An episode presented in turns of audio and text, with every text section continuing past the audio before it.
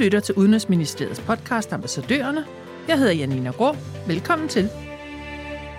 I 2020 fylder FN 75 år. Derfor kan du nu høre tre særlige FN-podcast i Udenrigsministeriets podcastserie Ambassadørerne, hvor vi stiller skarp på verdens største mellemstatslige organisation. Hvad er FN's største sejre? Hvordan håndterer FN de umiddelbare udfordringer med blandt andet coronakrisen og stormagtsrivaliseringer? Og hvad skal der til for at sikre, at FN også er relevant fremover? Vi taler med nuværende og tidligere danske FN-ambassadører om FN's fortid og fremtid, og om Danmarks stærke engagement i FN's menneskerettigheder. Som en af grundlæggerne af FN efter 2. verdenskrig har Danmark fra begyndelsen været stærkt engageret i organisationen og arbejdet for at fremme menneskerettigheder, bæredygtig udvikling og fred og sikkerhed. Danmark har deltaget i FN's fredsbevarende missioner siden den første mission i Mellemøsten i 1948, og vi har flere gange været medlem af FN's Sikkerhedsråd, senest i perioden 2005 og 2006. Overskriften på denne podcast, som er den sidste i serien, er FN 75 år. Hvordan forbliver FN relevant som 100-årig? Deltagerne er Martin Bille Hermann og Marie-Louise Kok-Vægter, begge FN-ambassadører i New York. Velkommen til jer, Martin og Marie-Louise. Tak. Tak. Inden vi starter med at tale om FN som 100-årig, kunne jeg godt tænke mig at høre jer begge to, hvilke tre ord I synes beskriver FN som organisationen ser ud i dag. Ja, men lad mig lægge ud. Øh, mit første ord, det vil være moderne, måske lidt overraskende, men faktisk har FN lige nu en, øh, en ret moderne og progressiv generalsekretær, som, øh, som har formået at skabe ligestilling mellem kønnene på FN's topposter. Det er der ikke så mange andre øh, administrationer rundt omkring i verden, der har, har formået. Så mit andet ord, det er usandsynligt. Fordi jeg synes, øh, når man tænker over det, så, så øh, og i virkeligheden også, når, når man som også øh, observerer det på tætteste hold, så er det ret vildt, at vi har fået etableret en organisation, hvor alle verdens lande øh, mødes, og også, at det har udviklet sig til så omfattende og vidt forgrenet platform for at drøfte og blive enige om globale udfordringer og tiltag osv. Øh, så det ville være det andet. Og så det tredje, øh, lidt mere kedeligt, men øh, så rigtigt, det er det fredsbevarende. Det er svært at vide, hvor vi havde været uden et FN, men, øh, men jeg tror ikke, man skal undervurdere den rolle, som, som organisationen spiller som øh, sådan en politisk, ideologisk dialogplatform, og som, som hver dag fungerer som ventil for, for øh, hvad man kunne kalde verdens trykkoger af, af konflikter. Så det var mine ord til Martin. Nu ser nogen tilbage til mig. Øh, lad mig tro, mit, mit første ord vil, måske lige forbundet til Marie-Louise's sidste ord, men, men mit første ord vil være nødvendigt. Øh, er svært at forestille sig en verden uden øh, FN. Øh, svært at forestille sig en verden, der vil fungere bedre uden et FN eller et FN-lignende øh, organ, et sted, hvor, hvor lande kan, kan tale sammen øh, som forudsætning for det samarbejde, som også er nødvendigt. Så nødvendigt vil være mit, vil være mit første ord. Mit andet ord vil være langtidsholdbar. Altså mange måder imponerende at, øh, at, øh, at vi i år fejrer 75 år øh, for, for FN. Hvor mange globale øh, organisationer, for den skyld regionale organisationer, øh, kan prale af, af så lang tid, øh, og stadigvæk være, være det, øh, det centrum, hvor, hvor verdens øh, stats- og regeringschefer øh, mødes. Så langtidsholdbar, det vil være mit, øh, mit andet ord. Og så øh, tror jeg, mit, man nok er nødt til at erkende, at mit tredje ord vil nok være presset. For FN er, øh, FN er presset øh, af mange ting. FN er presset af de udfordringer, verden står overfor. Der er langt flere udfordringer, FN skal bidrage til øh, at løse. Og så må man også nok være ærlig at sige, at FN er også presset af, af den måde, som medlemslandene øh, engagerer sig, eller snart ikke øh, engagerer sig i FN, men det kan vi jo komme tilbage til øh, senere. Så nødvendig, langtidsholdbar øh, og, øh, og presset. FN blev oprettet lige efter 2. verdenskrig. Verden har som bekendt ændret sig meget siden da. Kan I komme med eksempler på, hvordan FN har fulgt med tiden, og et eller to eksempler på, hvor tiden har stået stille, som for eksempel Sikkerhedsrådets sammensætning.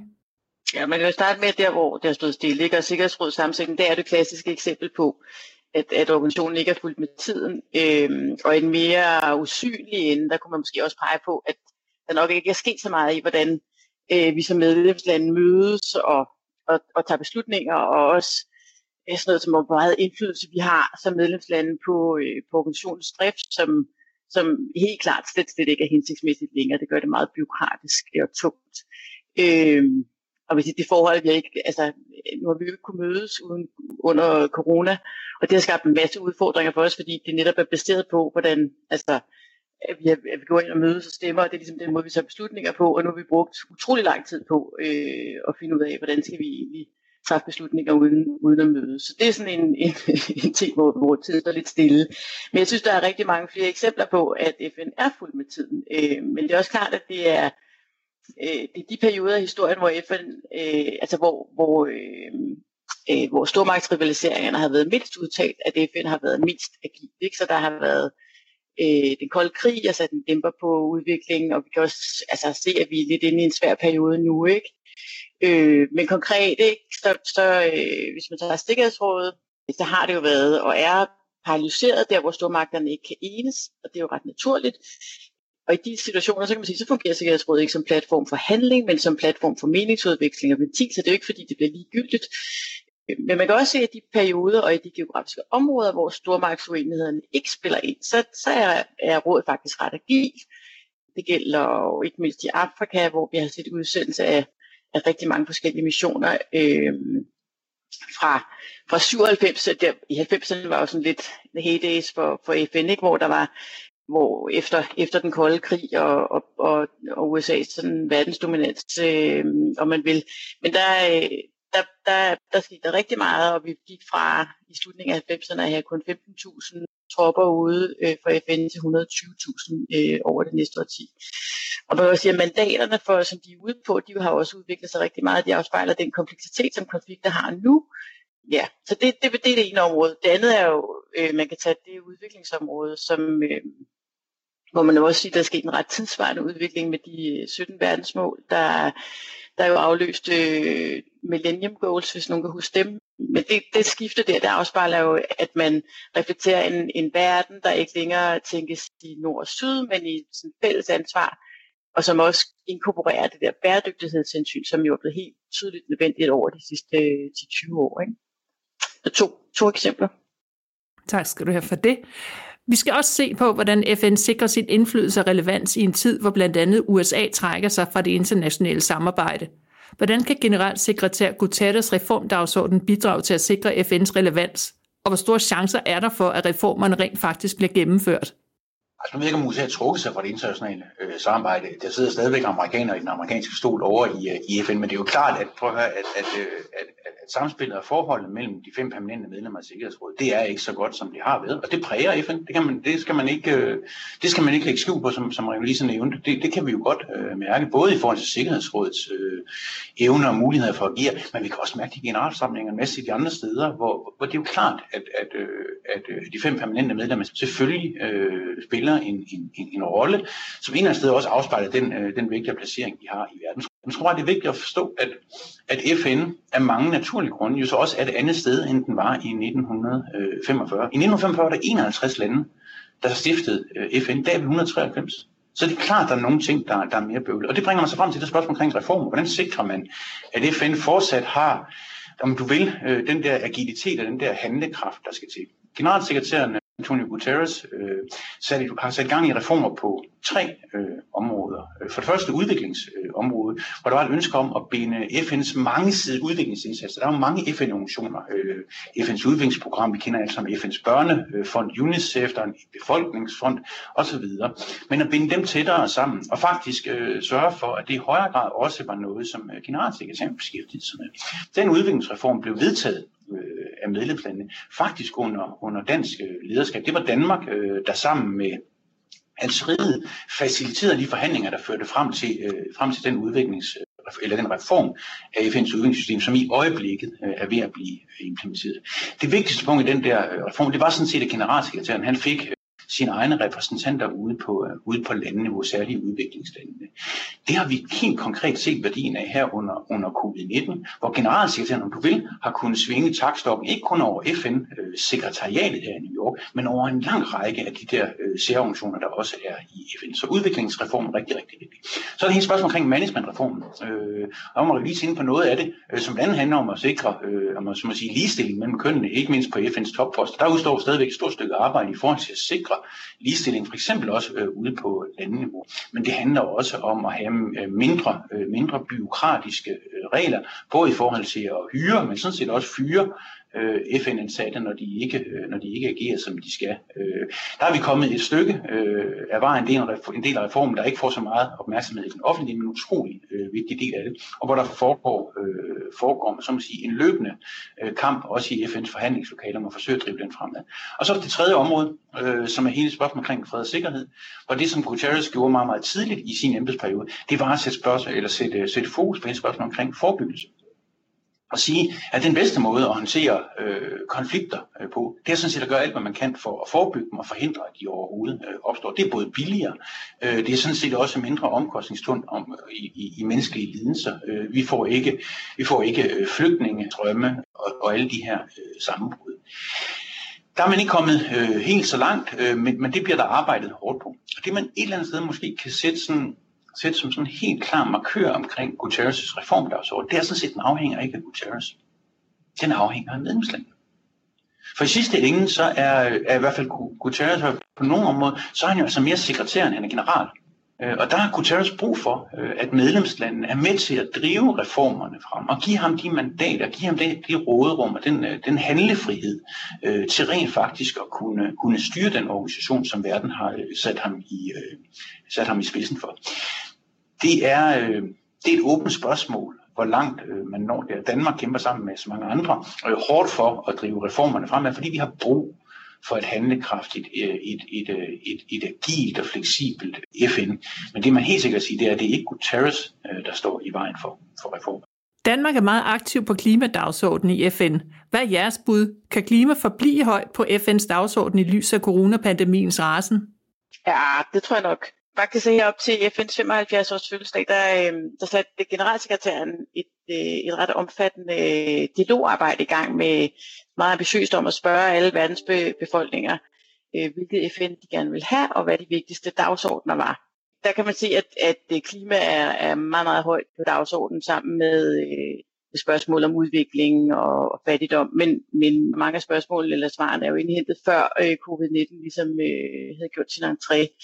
Men altså man kan jo på mange måder håbe, at covid-19 også kan virke som sådan et uh, wake-up call for behovet for fælles handling, uh, også på klimaområdet, fordi altså pandemien er jo helt parallelt til klimakrisen. Det, den kan kun bekæmpes, hvis vi sætter politiske og ideologiske uoverensstemmelser til side og, og finder ud af at arbejde sammen på tværs af kloden. Øh, og måske også, at vi finder ud af at forpligte os en lille bit smule mere over for hinanden, end, øh, end vi er vant til. Så sådan billedligt, så kan man jo sige, at hvis klimakrisen er den version af historien om frøen, der bliver der, der bliver kogt, hvor vandet bliver varmet langsomt op, så er pandemien den version, hvor frøen bliver kastet ned i det kogende vand, og derfor hopper ud. Og så kan man jo håbe på, at det frø, der er hoppet ud, nu ser på den anden gryde med stemrende vand og beslutter sig for at, at gøre noget. Men jeg er helt sikker på, at, det, at klima det bliver højt på FN's dagsorden, også fordi det står højt på dagsordenen for, for verdens befolkning, og ikke mindst for, for de unge øh, over hele verden. Så det går ikke væk, heldigvis. Måske bare lige for at, at supplere her, at sige, at, at, at generalsekretæren, altså før, før, før, før corona og covid-19, havde sagt, at det her handlingens årti, der er 10 år tilbage, øh, inden øh, vi skal være i, i, i mål med, med, med, med verdensmålet, havde der sagt, at det, der bliver hans prioriteter for, for det her handlingens årti, mm. at det bliver klima, øh, det bliver klima, og det bliver ligestilling.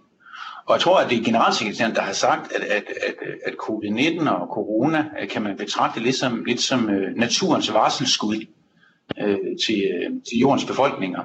Så, så der er ikke nogen tvivl om, at, at klima også fortsat vil generalsekretæren gøre alt, hvad han kan for at, øh, at, at fastholde dagsordenen. Så meget helt enig med, øh, med Marie-Lise. Spørgsmålet er, om vi, øh, vi andre vi hører efter.